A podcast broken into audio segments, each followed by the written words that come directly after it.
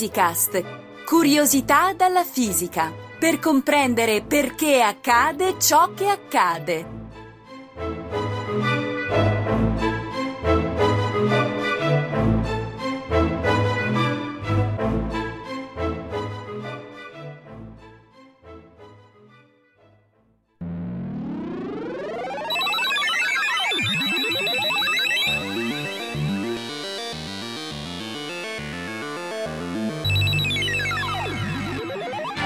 Del libro La fisica della sobrietà, ne basta la metà o ancora meno, pubblicato da Giovanni Vittorio Pallottino, docente del Dipartimento di Fisica della Sapienza, abbiamo già parlato a proposito del riscaldamento degli edifici.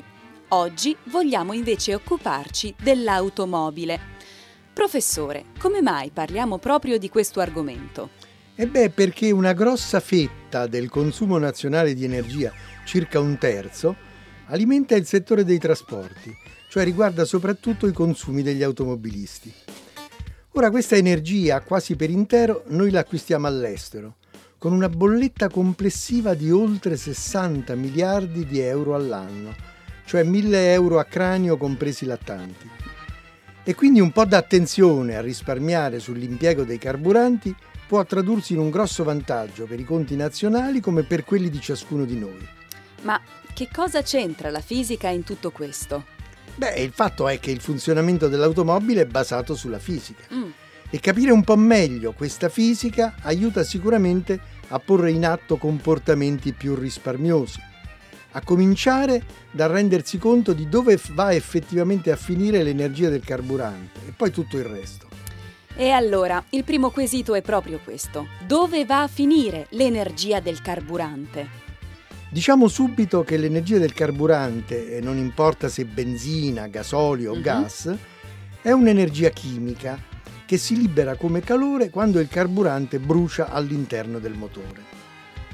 Ma per fare andare avanti una macchina non ci serve calore, ci serve energia meccanica. Mm. E il compito del motore è appunto quello di trasformare questo calore in energia meccanica. Ma questo compito è difficile perché il secondo principio della termodinamica pone dei vincoli a questa trasformazione. Beh, ma cosa intendi dire con questo discorso? Come diceva George Orwell nel suo libro La fattoria degli animali, sì. tutti sono uguali, ma alcuni sono più uguali degli altri.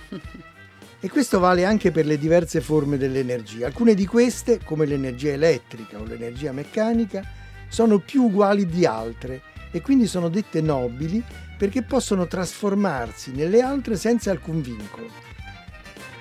Una stufa elettrica, per esempio, trasforma integralmente in calore, senza alcun problema, tutta l'energia elettrica che la alimenta. E allora si dice che ha un rendimento pari a 1, cioè tutta l'energia spesa è usata allo scopo per cui la stufa è progettata. Allo stesso modo, per fare un altro esempio, quando un'automobile frena perdendo energia meccanica, questa viene trasformata integralmente in calore con i freni che si riscaldano vivacemente. Diverso è il caso del calore, cioè dell'energia termica che qui ci interessa, perché si tratta di una forma di energia meno nobile, in quanto non può essere trasformata integralmente in energia elettrica oppure in energia meccanica, come invece noi vorremmo facesse il motore dell'auto. Qui ricordiamo che il motore dell'auto è un motore termico che funziona grazie all'espansione dei gas prodotti bruciando la benzina ad alta temperatura. Questa espansione, che serve a spingere i pistoni, porta a raffreddare i gas combusti che vengono poi eliminati tramite il tubo di scappamento. Stai cercando di dire che in un motore di automobile parte dell'energia va sprecata? Eh sì, volevo dire proprio questo, mm. cioè che solo una parte del calore sviluppato nel motore dal carburante si trasforma in energia meccanica e quindi il rimanente, come hai detto, mm-hmm. resta inutilizzato, con il doloroso risultato che il rendimento del motore, cioè il rapporto tra l'energia meccanica ottenuta e il calore impiegato per svilupparla, risulta basso, alquanto inferiore ad 1. Mm. E questa cosa invece non succede con i motori elettrici, il cui rendimento è prossimo all'unità, ma ricordiamo che questi motori sono alimentati da un'energia nobile, quella elettrica. Uh-huh. Ora, la scoperta di questa limitazione dei motori termici che riguarda anche i motori a vapore, le turbine e così via, risale all'ingegnere francese Sadi Carnot, che due secoli fa ne scrisse in un'opera intitolata assai significativamente Riflessioni sulla potenza motrice del fuoco, mm. in piena rivoluzione industriale. Le conclusioni di Carnot, che morì di colera ad appena 36 anni, sono alla base del lavoro dei fisici che in seguito formularono quello che oggi costituisce il secondo principio della termodinamica, che è un principio importantissimo perché la termodinamica è di portata generale, coinvolge tutti i fenomeni fisici, non soltanto quelli riguardanti il calore, come del resto è stato spiegato nella prima puntata di Physicast, sì. quella sul tempo. Ma non ci addentriamo in questo perché ci porterebbe lontano dall'automobile. Ok, ma professore, quanto è effettivamente il rendimento del motore di un'automobile? Secondo Carnot il rendimento massimo di un motore termico, cioè il rapporto tra l'energia meccanica che si ottiene e l'energia termica che si deve spendere, dipende dalla temperatura a cui il motore riceve il calore uh-huh. E da quella a cui cede il calore residuo, cioè quello che non può utilizzare. Oh. In pratica questo rendimento nelle automobili si aggira attorno a un terzo per i motori diesel e attorno a un quarto per i classici motori a benzina. A questi valori si è giunti dopo molti decenni di lenti progressi, senza che oggi vi siano prospettive concrete di ulteriori miglioramenti apprezzabili. Rendimenti decisamente più alti, che sfiorano il 60%, si ottengono solo negli impianti molto complessi utilizzati nelle centrali termoelettriche alimentate a gas, dove tra l'altro le temperature in gioco sono ben più alte. Ma allora, nelle automobili la maggior parte del carburante viene bruciato per niente. E che fine fa il calore prodotto in eccesso? Il calore non utilizzato viene disperso nell'ambiente, cioè va a finire nell'aria, mm. attraverso i gas di scarico e l'acqua del radiatore che provvede a raffreddare il motore. E questo raffreddamento è essenziale dal punto di vista pratico. Va fatto davvero per evitare che il motore si surriscaldi provocando qualche guasto, controllando in particolare che non si accenda la lucetta rossa della cosiddetta spia dell'acqua, che è un indizio di pericolo imminente. Certo, ma veniamo finalmente all'energia meccanica sviluppata dal motore, che sarà pur poca, eh, ma è quella essenziale. È chiaro che serve a far camminare la macchina, ma come viene utilizzata in concreto? Capire come viene effettivamente utilizzata questa energia è importante, perché ci aiuta a impiegarla al meglio evitando gli sprechi. Diciamo subito che una frazione relativamente piccola viene utilizzata per far funzionare vari congegni interni, come l'alternatore che mantiene sotto carica la batteria, il condizionatore. E qui l'unica raccomandazione è quella di limitare l'impiego di gadgets elettrici voraci. Ben più rilevante è la parte destinata ad accelerare la macchina, cioè a farle acquistare energia di movimento mm. e a farla marciare in salita, in tal caso conferendole energia potenziale. Alt, però, fermati un momento. Prima di andare avanti, chiariamo un attimo che cosa si intende per energia potenziale. L'energia potenziale è quella che qualsiasi oggetto acquista quando viene sollevata e che poi perde quando lo si lascia cadere. Dipende dalla posizione e quindi è quella, come accennavo, che un'automobile acquista superando una salita e perde in discesa. Tornando al discorso di prima, va notato che le quantità di energia necessarie per accelerare la macchina o per farla marciare in salita sono entrambe direttamente proporzionali alla massa totale della vettura, cioè al suo peso. Molto approssimativamente si valuta che per una vettura media 100 kg di peso addizionale comportino un aumento dei consumi di circa il 3%. E questo è un buon motivo per non sovraccaricare la macchina con pesi inutili e anche, a maggior ragione, per orientare gli acquisti verso vetture non troppo massicce, e quindi, raccomandazione importante, facciamo a meno dei SUV. Diciamo infine che un'altra parte di energia particolarmente rilevante quando si marcia velocemente serve a vincere i diversi attriti che si oppongono al moto. Sui libri di fisica sta scritto che l'energia meccanica si conserva e allora sia l'energia di movimento che quella di posizione dovrebbero conservarsi o forse le cose non stanno così. Che queste due forme di energia si conservino, ossia restino invariate nel tempo, è verissimo, mm. solo che il diavolo al solito si nasconde nei dettagli. Prendiamo l'energia di movimento. Una volta accelerata la macchina, che acquista così energia di movimento, questa energia rimane tale e quale, se prescindiamo dagli attriti dei quali ci occupiamo più avanti, ma rimane tale e quale soltanto fino alla prossima frenata, che provvede a dissiparla in calore e la dissipa tutta quanta se la macchina arriva ad arrestarsi, solo in parte nel caso di un rallentamento. E qui va ricordato che l'energia di movimento è proporzionale al quadrato della velocità. Ecco allora che l'arresto di una macchina che viaggiava a 100 all'ora mhm. dissipa quattro volte l'energia di una che viaggiava a 50.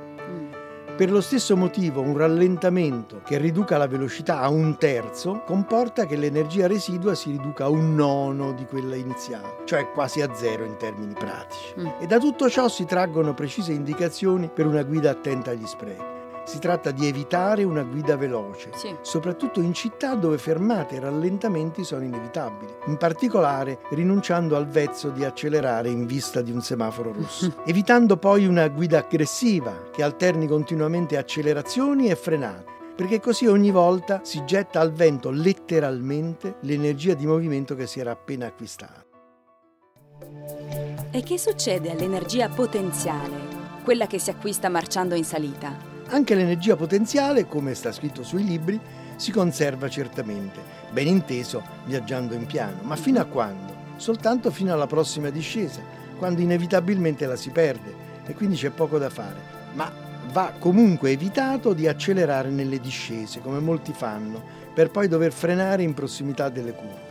Per procedere è meglio avvalersi dell'energia potenziale piuttosto che dell'energia del motore. Si era accennato anche agli attriti. Ecco, che ruolo giocano gli attriti? Cosa si può fare per ridurne gli effetti sul consumo di carburante? Per vincere gli attriti, cioè le forze che si oppongono al moto, si deve utilizzare una parte importante dell'energia meccanica del motore. E anzi è proprio qui che va a finire quasi tutta l'energia sviluppata dal motore, in un caso particolare tutt'altro che infrequente, cioè quando la macchina marcia in piano a velocità costante quindi con energia di movimento ed energia potenziale costanti anch'esse. Ora gli attriti sono parecchi, fra questi citiamo quelli che riguardano il motore e i suoi congegni su cui c'è ben poco da fare. Uh-huh.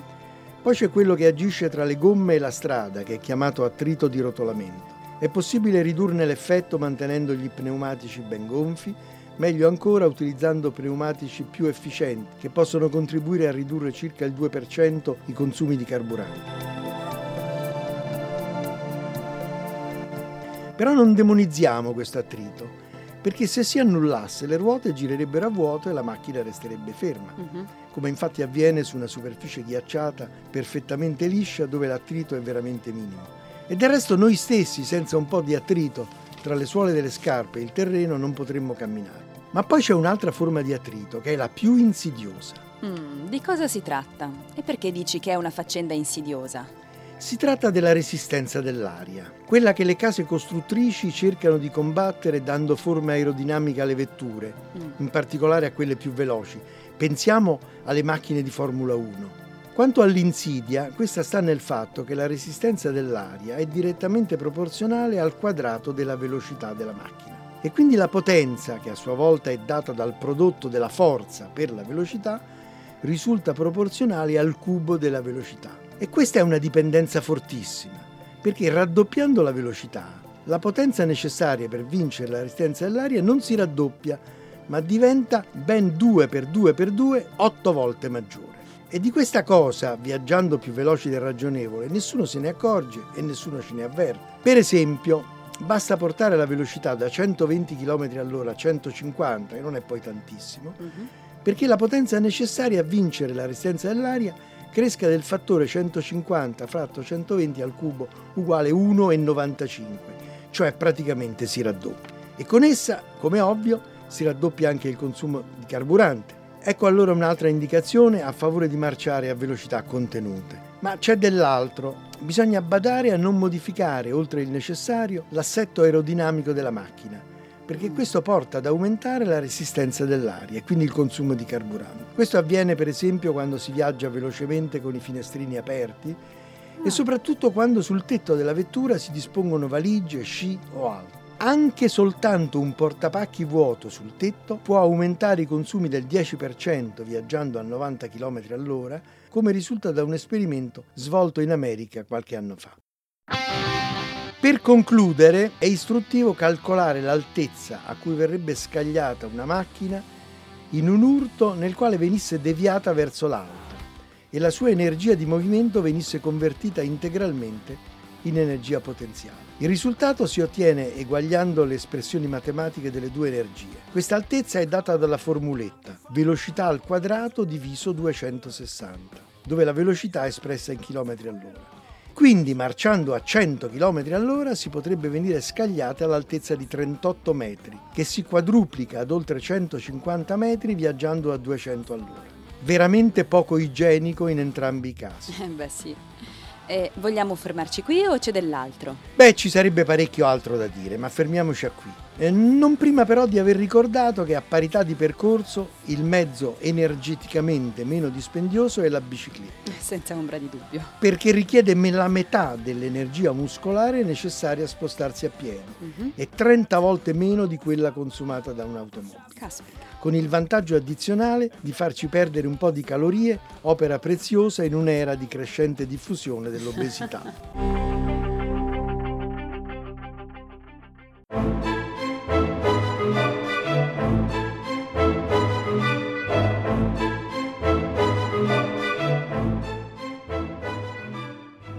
Physicast è un podcast in cui docenti universitari e ricercatori parlano di fisica con il linguaggio di tutti i giorni. Realizzato da Riccardo Faccini, Gianluca Licausi, Giovanni Mazzitelli e Giovanni Organtini, con la collaborazione di Chiara Piselli e Carlo Mancini, la regia di Antonella Bartoli ed Edoardo Massaro ed il supporto dell'Associazione Frascati Scienza e di Radio Sapienza. Le puntate precedenti ed altre informazioni sono consultabili su www.physicast.it. Commenti e spunti su possibili argomenti di interesse sono per noi preziosi, per cui potete contattarci a info-physicast.it.